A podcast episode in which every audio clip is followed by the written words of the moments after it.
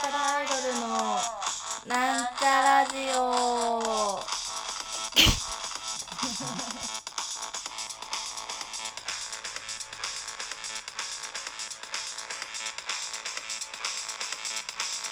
はい、始まりました。なんちゃらアイドルのなんちゃラジオを自己紹介します。なんちゃらアイドル赤色担当みさみまみです。はい、というわけで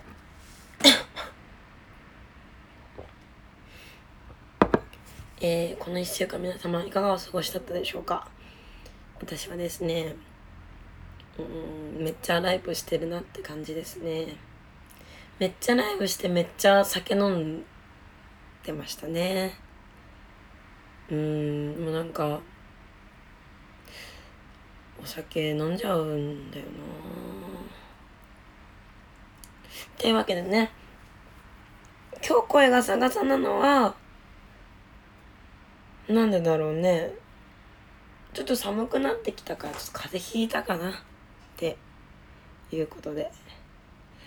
ちょっと前にですね、青春と毎日サプリメントの萌えペロとサンリオピューロランドに行ってきまして、なんで行ったかっていうと去年の3月ぐらいから上映している可愛い歌舞伎っていうものを見に行きたくて、私が行こうお願い行こうって言って半年ぐらい経ってやっと行けたんですが、まあなんですかね、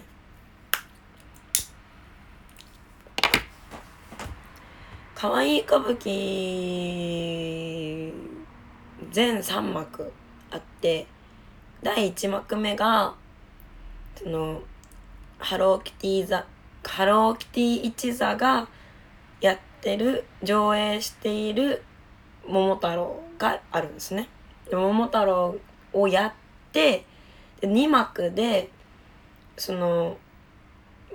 ハローキティ一座の裏側が見れるというか、その裏側を上映して、最後に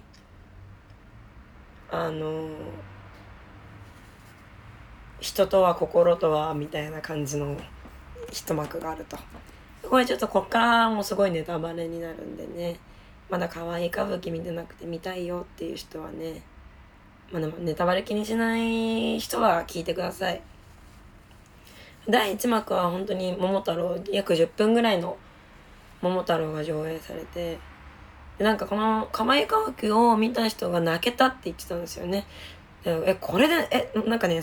バッて幕が開いて桃太郎やって一回幕閉まるんですよ。カンカンカンカン終わりみたいな。この10分で泣けるって感受性豊かだなみたいななんだってって思ってたら、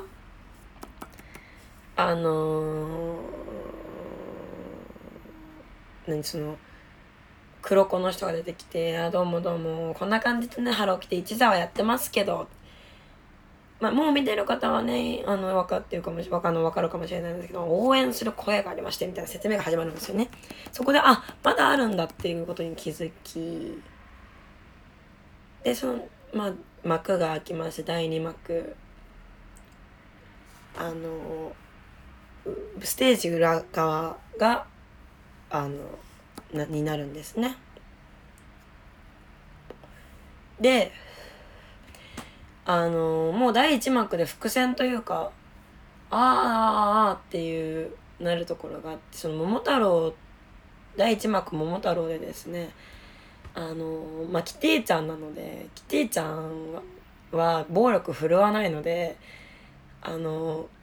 盾は叩く切るではなく、鬼に花を咲かせて仲良ぴになるんですよね。お花綺麗だから嬉しい、仲良ぴってなるんですけど、一人だけお花が足りない鬼がいて、なんであの人だけお花足りないんだろうって思うんですよね。もうその人はもう一番前のど真ん中ら辺にいるからすごく目立つんですよ。なんであの人ないのかしらみたいな、みんなお花咲いてるのにって思ってたら、第2幕でなんかやっぱ第2幕はね、どこに注目するべきなのかなってこう思い出しながら話すとねここではバツ丸くんとキティちゃん、バツ丸くんと周りのあつれきってことではないんですけど、バツ丸くんちょっと意地悪だからねと、キティちゃんとの差が一番わかりやすいところで、だからバツ丸くんは自分に正直であろうとするんですよね。その完璧な正義ではいられないけれども、自分が正しくあろうとする、その間違いを起こすし傷つけちゃうことも多いけども、正しくあろうとするっていうねところがあるんですよ、バツ丸には。バツ丸くんって昔からそのハローキティちゃんと陰と陽の関係というか、バツ丸くんは悪者、キティちゃんは正義みたいな構成が多くてですね、今回そので1幕でね、お前花足りなかったぞみたいな、バツ丸くんが怒るわけですよ、品物小道具担当の品物に。いやでも数は合ってるはずだよって、バツ丸くんが壊しちゃったんじゃないのってなるの。いや俺は壊してねえよってなるんだけど、実はその桃太郎の鬼役の中に本当の鬼が混ざってたから、 鬼の花が足りなかったっていうことになるんですね。で、やべえ本当の鬼がいるってびっくりして、みんなが怖い怖いってなって、そのパニックを、鬼がパニックを起こしてこう雷ドーンってなって電気バーンと落ちるんですよ。でも真っ暗の中もみんながどこだどうしようどうしようって慌てふためいて、その暗闇の中でダニエルくんだったかな、ダニエルくんとポンポンプリンが用意したキティちゃんの新しいドレスを破いてしまうっていうシーンがあって、ここのシーンがまた面白かって、わーってこうしっちゃかめっちゃかになる中で、ふとしたタイミングでみんなの動きが一致してって能になるみたいな感じがあって面白かった。あれは暗闇の中でどこだどこだってゆっくり手探りでこう手を伸ばして歩く様っていうのは、確かに能の姿に確かにちょっと似ているなっていう。で、服が破けちゃったことで誰もねそんなことは言ってないんだけど、鬼が俺じゃない俺が破いたわけじゃないって言って去ってってしまうんですよね。でキティちゃんたちはハッて思い出すんですよ。鬼は誰にも傷つけようとしてなかったし、むしろ人を笑顔にしたいっていう気持ちがあったから、キティ一座にこう潜り込んでねやっていたんじゃないか。人を笑顔にしたいっていうのは、私たちと自分たちと何にも変わらなくて、ただ違うのは見た目だけなのに、何を怖がる必要があったんだろうかとなって、キティ一座のみんなはですね、鬼さんを迎えに行くんですよね。ここで第2幕が終わって第3幕に続きますね。第3幕はこう鬼ヶ島のシーンなんですけど、本当の鬼たちが住む国というか島にのシーンに変わります。でね、この鬼ヶ島のさ説明というか、鬼ヶ島って書いてあるんですよ。その鬼ヶ島って書いてあるのがネオ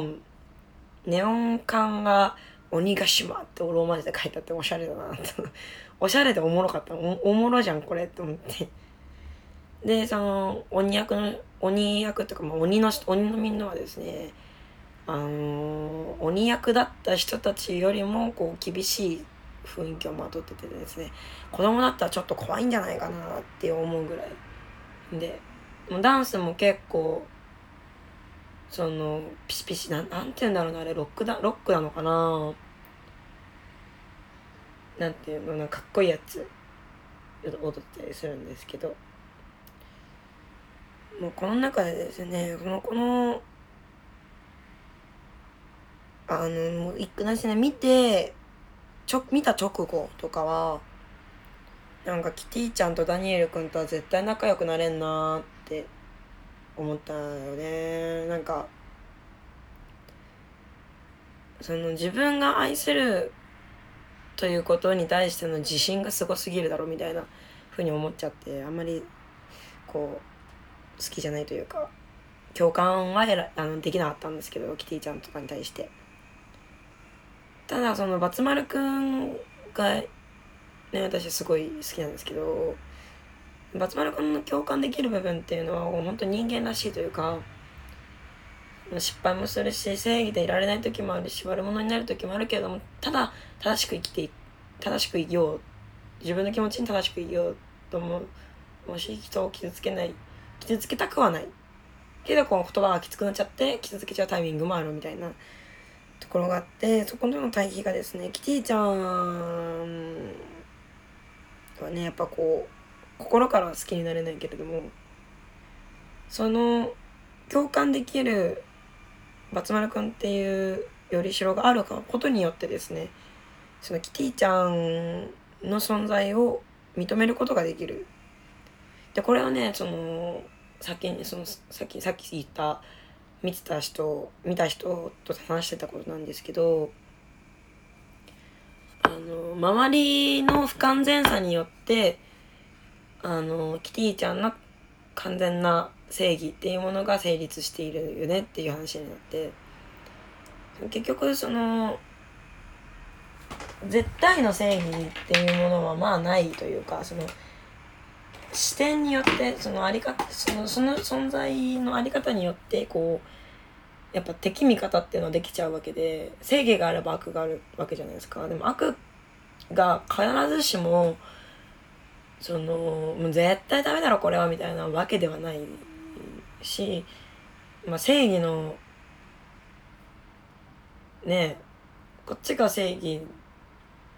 まあ、正義同士が戦うこともあるわけですよね。ただあっちの正義はこっちにとって悪だし、こっちにとっての正義があっちにとって悪だったりするのだから、そのキティちゃんの完全なる正義っていうのはまあないんだけども、でもこうなんていうんだか、でもそのキティちゃんもはや神だから、存在としてその神だから、神はみんなを愛するし、そうそう、神だから正しいみたいな分からんけど、もう分からんくなってきちゃったけど、まあみたいな感じで、そのキティちゃんのね、やっぱキティちゃん正しいわけですよ。その見た目が違うだけでその迫害するべきではないし、それをもう見た目の怖さだけでこう一度思考を捨ててしまった自分を恥じてですね、ごめんなさいって言って、私たちはでもあなたのことが好きよって一緒にやりましょうって言うんだけど、やっぱ鬼は信用できないんですよ。も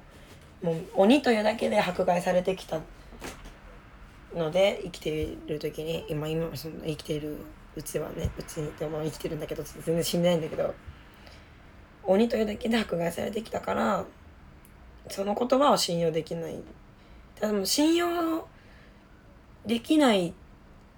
ていうのは、その自分がやりたいことに対して手を差し伸べられてるのにもこう突っぱねてしまっているわけじゃないですか。それはじゃあ正しいんですかっていう、その自分の気持ちを大切にすることはやっぱ大切だけども、こうチャンスがあるのに、いやもうやっぱ結局さみたいな過去の話をしてこれからの話をしないでいいのかってなるわけですよね。いや周りの鬼たちもですね、鬼ってだけで怖がりやがって、みんな八つ咲きにしてやるみたいな、もっと怖いことを言って、その怖がられて嫌われる何もしないで怖がられて嫌われるかはもう自分たちからやってしまおうみたいな、もう自暴自棄のような状態になっていて、まあでもなんやかんやってみんな仲良ぴになるんですけど、そう、まあ正しさとは何なのかっていうね、そのショーのキティちゃんはもうめちゃくちゃこう神の存在というか、その完璧な存在で、こちらからはこう何の触れることができないというか、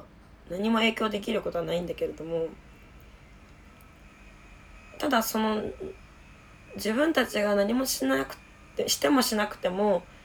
変わらないキティちゃんもずっと何十年も変わらないでいてくれるキティちゃんっていうのは可愛いよりしろなのだなと、もうまさに偶像というか、まあ神は神だからね、もう偶像たくさんありますよね、ぬいぐるみやらグッズやら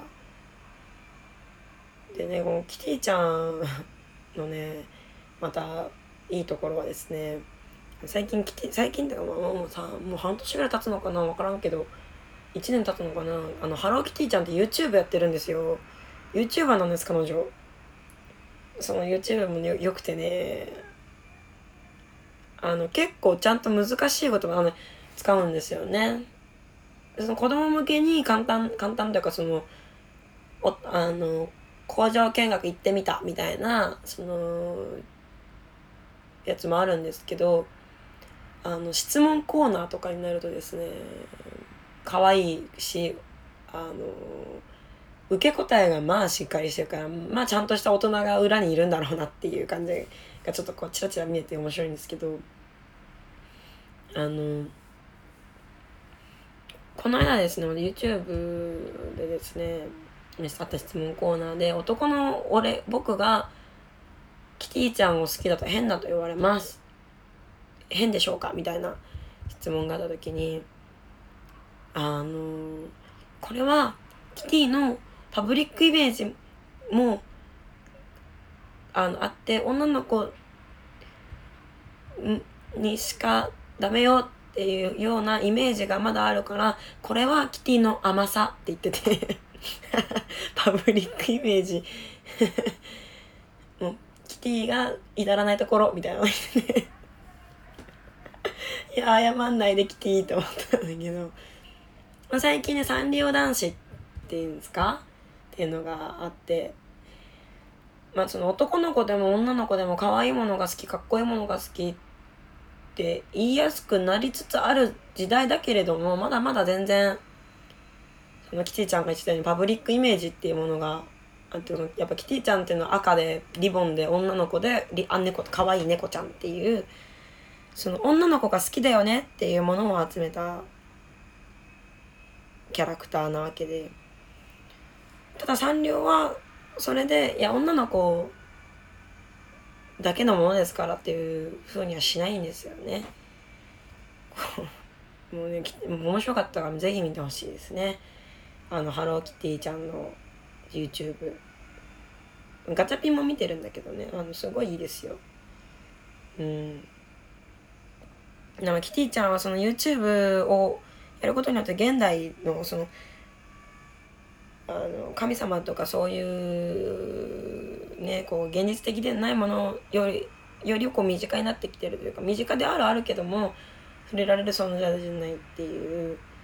もう完璧なアイドルなわけですよね。彼氏いるけど、もうね、何なんでしょうね、その大事にしてった方がいいものと、もう別にどんどん変わっていってもいいものとってあると思うんですけど、キティちゃんはですね、その変えちゃいけないものっていうのは、その人を笑顔にすることっていうのをずっとやっていて、で男の子も女の子も関係なく、鬼じゃなくてもみんなで仲良く手をつないで歌いましょうみたいな、そういうね、その今回可愛い歌舞伎を見てですね、もちろんそのなんていうんですか、衣装っていうんですかね、歌舞伎らしく衣装があるんですけれども、すっごい可愛かった。一番可愛かったのはね、私はシナモンが一番可愛かったなと思うんですけど、私シナモン好きなんですけど、私はねシナモンとねバツマルくんがね好き。でもこの間ねピエロランド行ってね、ぐでたまも好きかもしれんなと思った。ぐでたまいいわ。あれのねショーっていうのがなんつうのあれ、体感型アトラクション、いやじゃシアターっすね。シアターがあってすごい良かった。ぐでたまかわいいわ。ぐでたまたまぐでたまたま、まあそんな感じですかね。まあ可愛いかわけはその可愛かったです。一番でもこの歌舞伎メイクもうちょっとあったんじゃねえのって思ったのがね、ポンポンプリンで、ポンポンプリンめちゃくちゃ可愛いじゃないですか。ぷっくりした体でモフモフしてて、目がつぶらで、そのでも目のつぶらの下にこう熊取りをしてて、なんかこうなんだろう、めちゃくちゃ派手な眼鏡かけてる一重の人を見てる感覚というか、いや変じゃないんだけど、なんか浮いてるなその熊取りがみたいなあってですね、まあ、多分ねこのバツ丸くんがこう目の周りを囲うってなんだったかな。バツ丸くん目つきが鋭いですから、強調するようなメイクをしたんですけども、そういや良かったですね。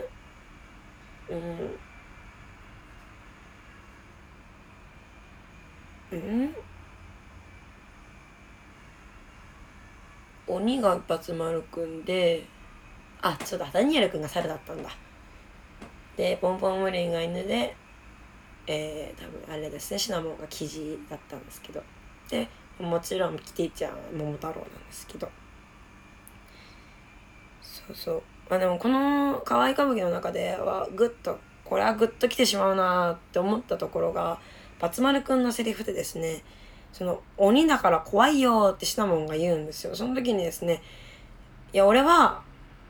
あいつの味方をするみたいな、その鬼の味方をするんですよね。なんでかっていうと、自分は悪者役ばっかをしてきて、その自分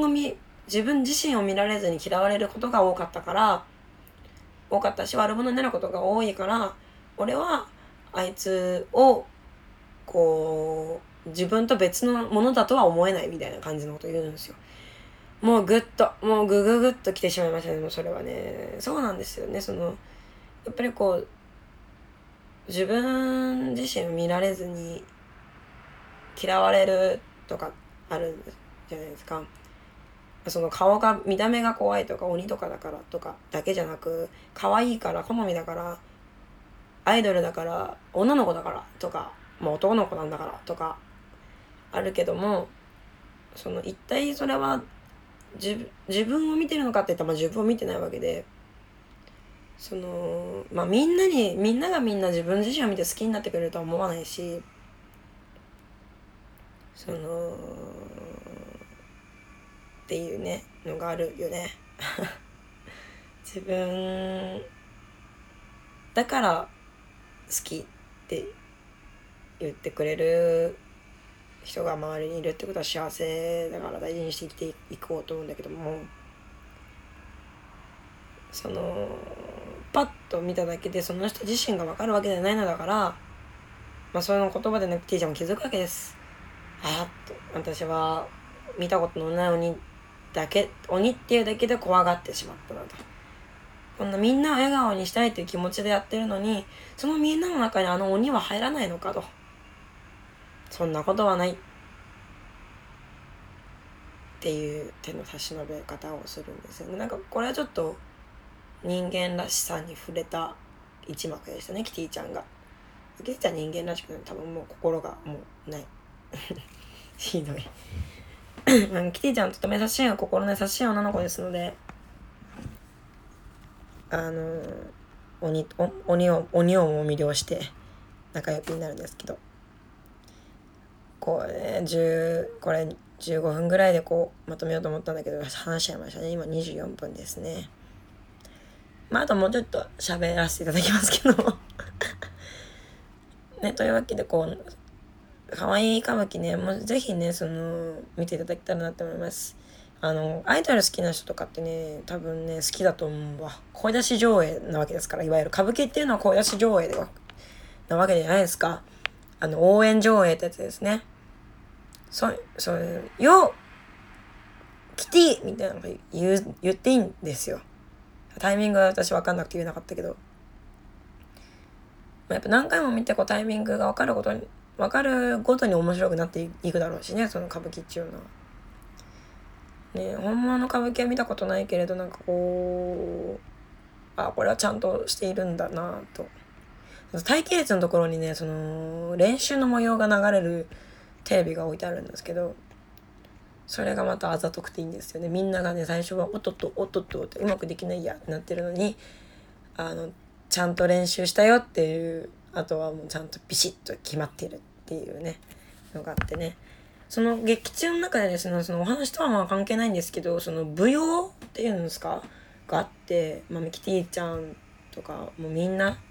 出てきた、みんながこう舞踏日本舞踊みたいなのを踊るみたいなのがあってね、それも良かった、可愛かった。着ぐるみなんてないですけども、そうピエロランドはもう可愛い、お金をたくさん持っていきたいなって思いましたね。欲しいものいっぱいあったけど諦めたもん。なんかぬいぐるみとか私ちょっと欲しくなっちゃうんですよね。でも諦めた、やめた。今回お土産で買ったのはですね、バットパツ丸くんのペンケースを買ってですね、それにリップクリームとか塗ってます。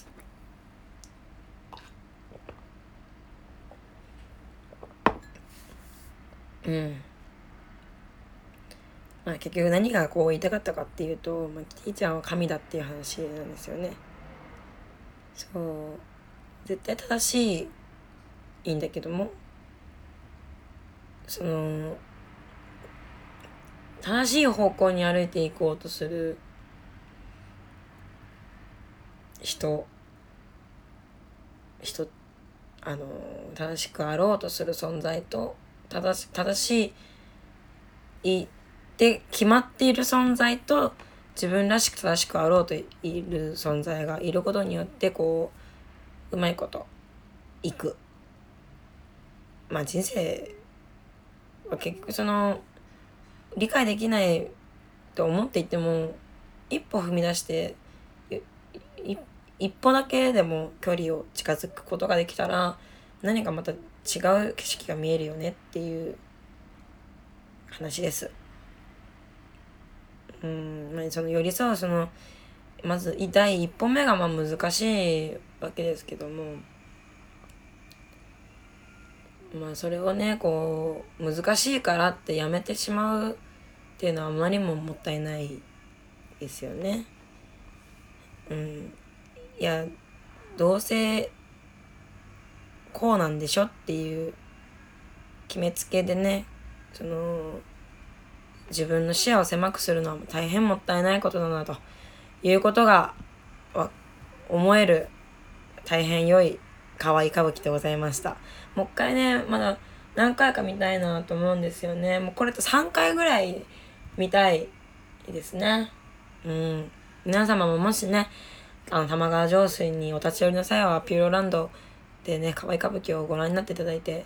今回の私ちょっと並ぶのが遅くてですね、立ち見だったんですけど、次回はね座ってみてじっくり見てみたいなって思いました。さて、そろそろお別れの時間が近づいてまいりました。長々と喋りましたけども、可愛い歌舞伎ぜひ皆様ご覧ください。というわけで、ここまでのお相手はなんちゃらアイドルみさいまみでした。バイバーイ。